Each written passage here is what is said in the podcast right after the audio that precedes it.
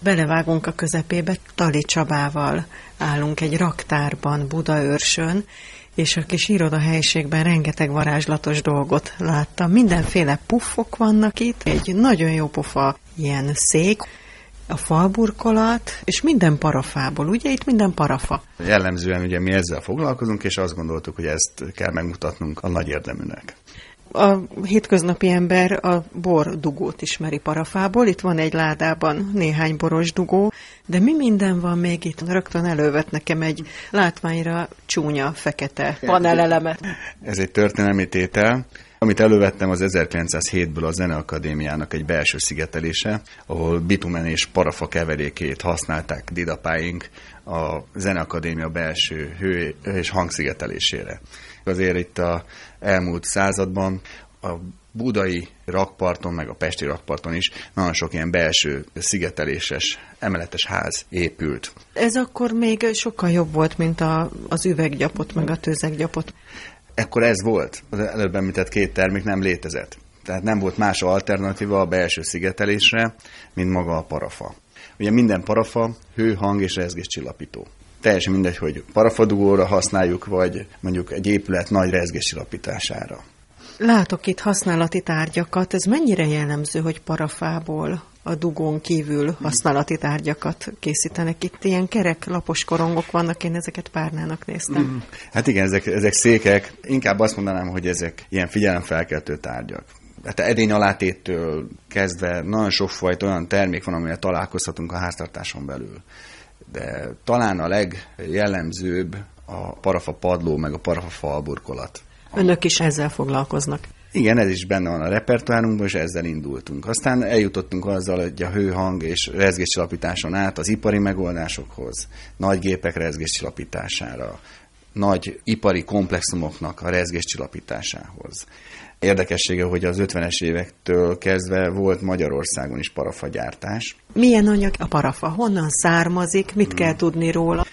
Ez egy parafa tölgynek a kérge, ami nagyon érdekes, mert ugye csak a kéregről beszélünk, és amikor ezt lehántják, a fa nem pusztul el. Ez nagyon kevés növénynek a sajátja. Tehát ne próbáljuk meg itt Magyarországon bármelyik fánknak a kérgét lehántani, az a fa az bele fog pusztulni. De a parafa kéreg az olyan érdekes, hogy a kéregben nem történik életfontosságú folyamat, tehát amikor lehántják, akkor a fának újra késztetést érez, hogy újra megnövessze ezt a kérgét, mint egy szigetelő anyagot. A termőhely az főleg a Földközi-tenger nyugati medencéjének a partvidéke, tehát Észak-Afrika, Spanyolországnak egy jó része, Dél-Franciaország, Korzika és Szicília, de a legjobb termőhely az Portugália. Én azt hittem, hogy ez valami trópusi fa. Nem, vannak bizonyos helyek Kínában, ahol vannak hasonló módon növő tölgyfák, de nem a legjobb minőség. A legjobb minőség az Katalónia és Portugália teljes területe. De a növény maga az egyféle. Tehát nem az van, hogy többféle faj van. Így igaz, ez egyféle tölgy. Ez egy tölgy, ez egy kicsit satnyább. Lehet ilyet mondani egy növényre, mint a itt megszokott mondjuk magyarországi tölgy. Viszont egy tengeri öntéstalajon kapaszkodik meg, sokkal terebélyesebb a gyökérzete, és így a lombkoronája is, viszont alacsonyabb növésű. Ami érdekes, hogy 25 éves a fa, amikor meghántják először, és már csak 9 évet kell várni arra, hogy még egy hántás történjen. Tehát azt szoktuk mondani, hogy a parafához idő kell.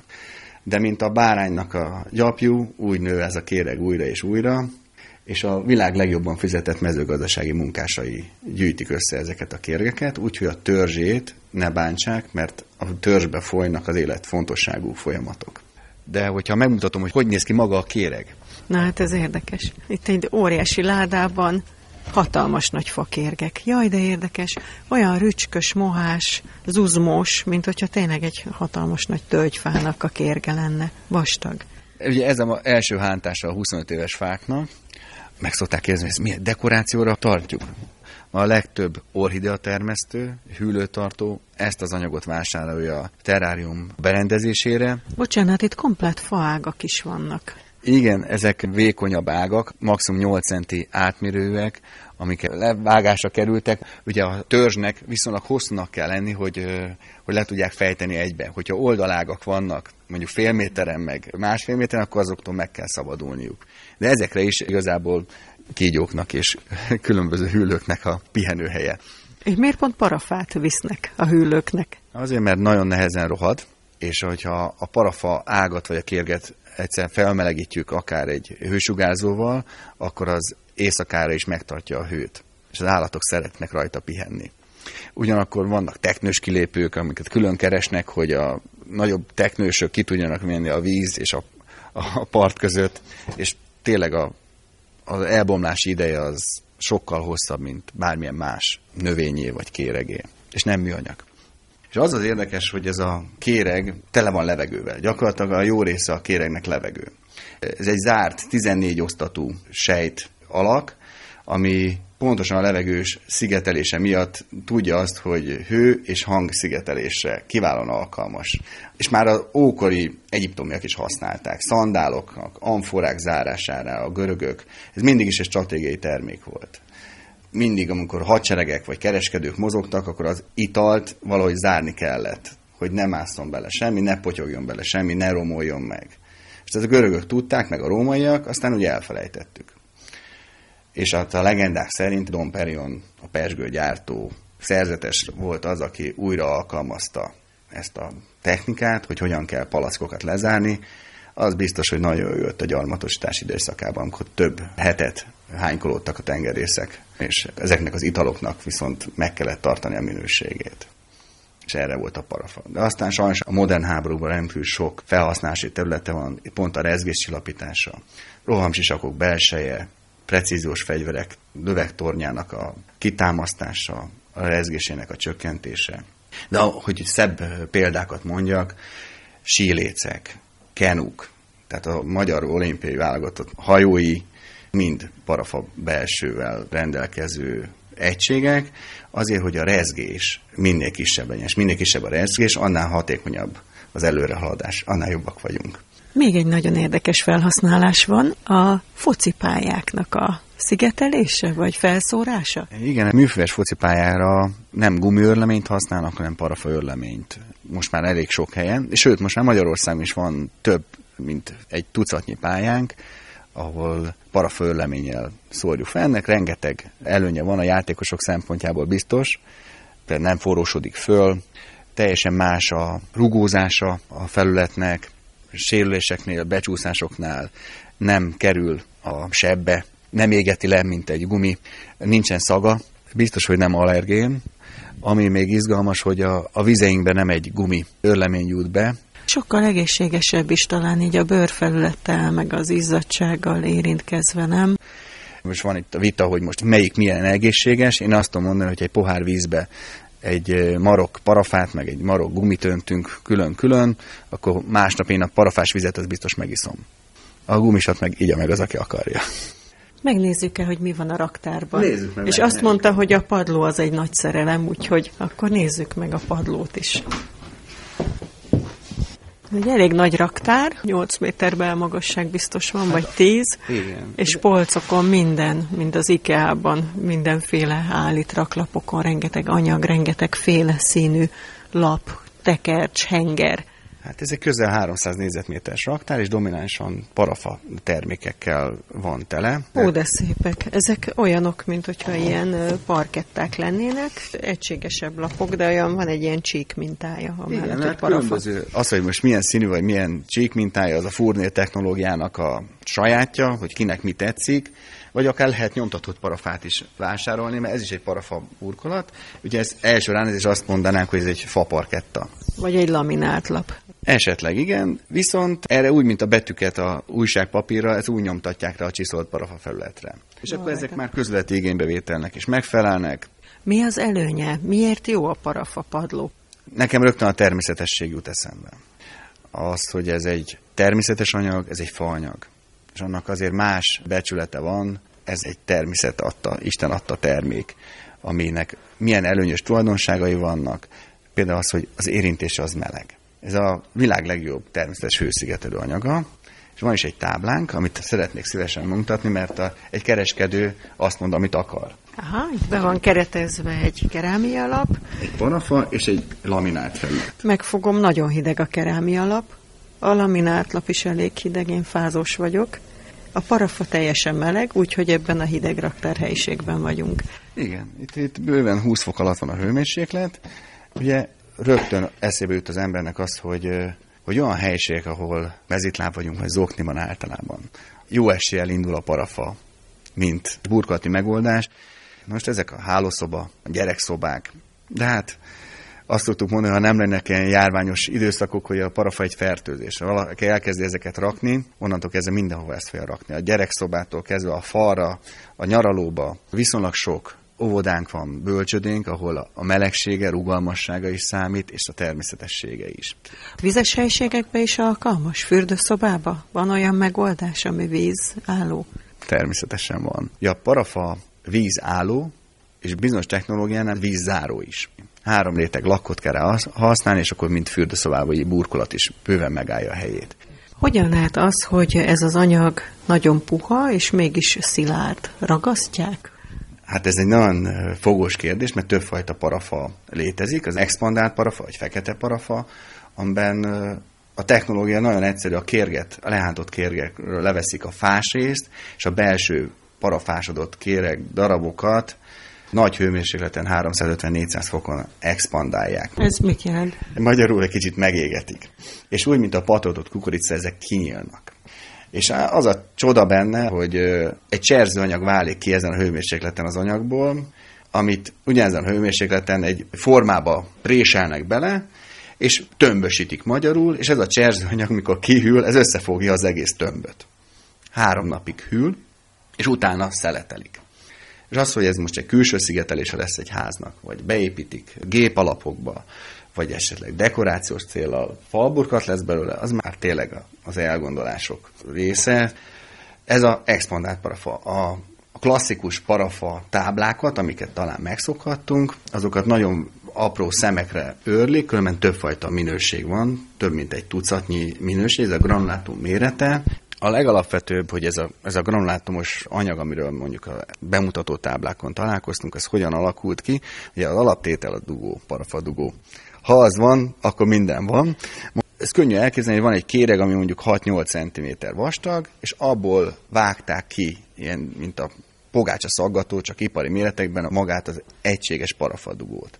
Most a maradékát, ugye azt a háziasszony újra hogy újabb pogácsa készüljön vele, de ezzel nem tudtak mit csinálni, ezeket kidobták, elégették, és nem törődtek vele. Egészen egy amerikai mérnök 1900-as évek elején rájött arra, hogyha ő ezt ledarálja, és összeragasztja, akkor ebből lehet valami terméket készíteni.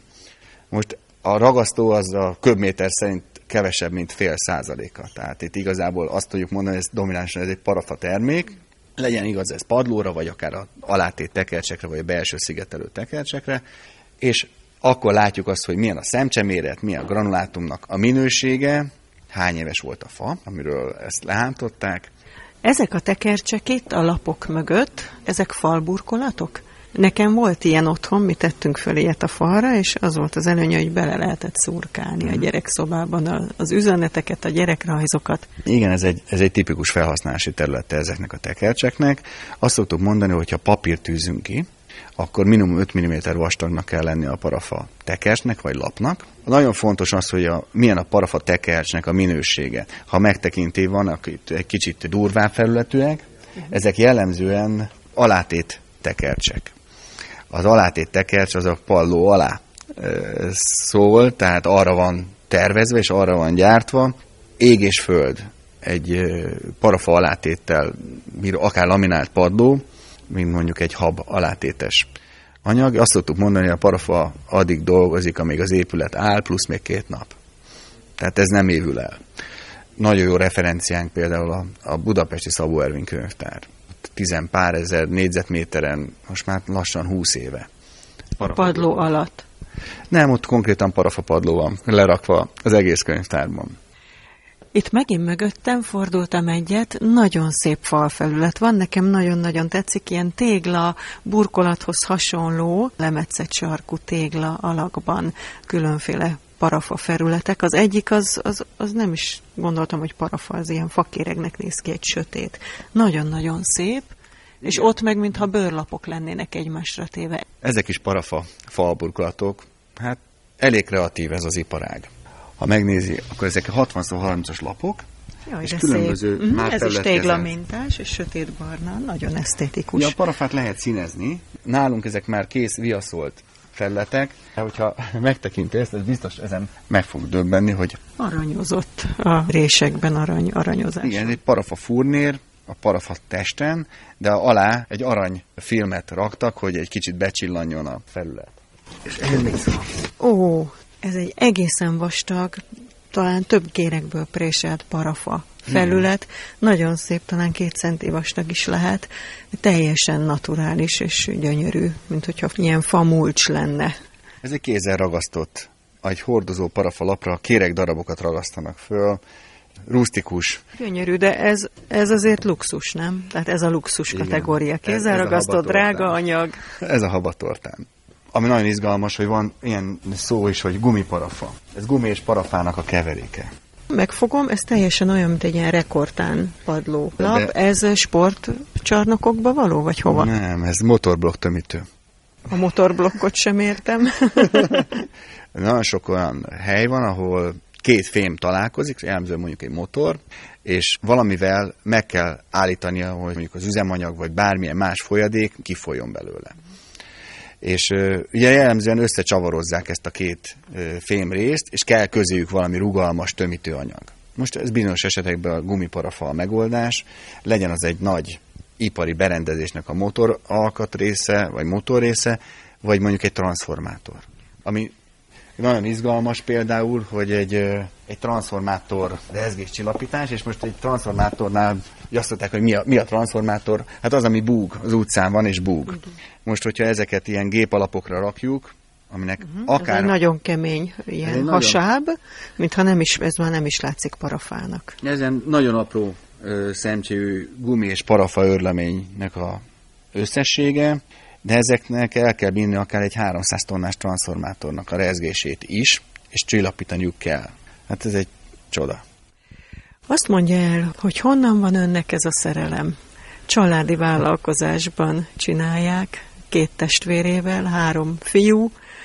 Egyáltalán honnan jött a családba ez a parafa iránti rajongás? Ezek isteni szerencsék összessége, mert semmelyikünk sem dolgozott az építőiparban, és egy régi cégnek a tevékenységét vettük át. Megüresedett a piac, azon része, és van, aki a fényképész szakmából, van, aki a személyzet is ügyintézői részlegről, van, aki a bankszektorból kerültünk át, és kerültünk egybe, és hát menet közben tanultuk meg, hogy mi merre, hogyan. Nagyon jó különlegességgel foglalkozni. És érdekes, hogy milyen megoldások vannak. A parafa mindig is egy részpiac marad az életben. 15 éve csináljuk, és békességben és nyugalomban. És milyen így testvérekkel együtt dolgozni? Nagyon mosolygós, látszik, hogy egy boldog ember. Felemelő. Nyilván mi sem vagyunk szentek. Egy gazdasági vállalkozásban nagyon nehéz különbséget tenni egy családi viszony és egy gazdasági viszony között. Tehát nálunk is van főnök, van beosztott, viszont van bátyja és az embernek meg öccse is, és az egész család benne van gyakorlatilag, mert a feleségeink is benne vannak közvetve a cégben, nem mint aktív részesei, de együtt sírunk és együtt nevetünk. Nagyon sok viszontagságon mentünk keresztül, ugye mi a válságban születtünk, mi 2007 év végén alakultunk. Mit tesz Isten, nem a legjobb időszak volt, így visszatekintve teljes felelőtlenség volt ebbe belevágni, de mégis ezzel a háttérrel is sikerült, és hát sikerült gyökeret vernünk itt a Kárpát-medencében is. Nagyon családcentrikusak, önöknek maguknak is sok gyermekük van, és ez megjelenik valahogy az üzletben is. Igen, ez nálunk egy fontos szempont. A parafa az igazából egy gyerekbarát burkolat, és hát azért is találtuk ki azt, hogy ahány gyerek, annyi százalékot, vagy valami családi kedvezményt, vállalati szocpolt adunk a gyermekek után, és ígéretet elfogadunk. Nem élnek vissza ezzel? Nem jellemző. Nagyon kedves emberek vannak, és nagyon jó történetek születnek ebből, mindig meg is döbbennek, hogy ilyen történhet egyáltalán a mostani világban. Nagy magyarok is, úgy veszem észre, itt a címer a falon. Hát szeretjük a hazánkat. Biztos, hogy nem véletlenül születtünk erre a vidékre.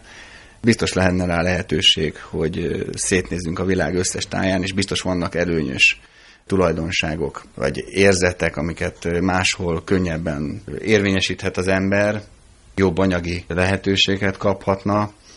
Testvéreim közül is páran megpróbáltuk a külföldi életet, nagyon sok tapasztalattal jöttünk haza, és tudjuk értékelni ennek a hazának a értékeit.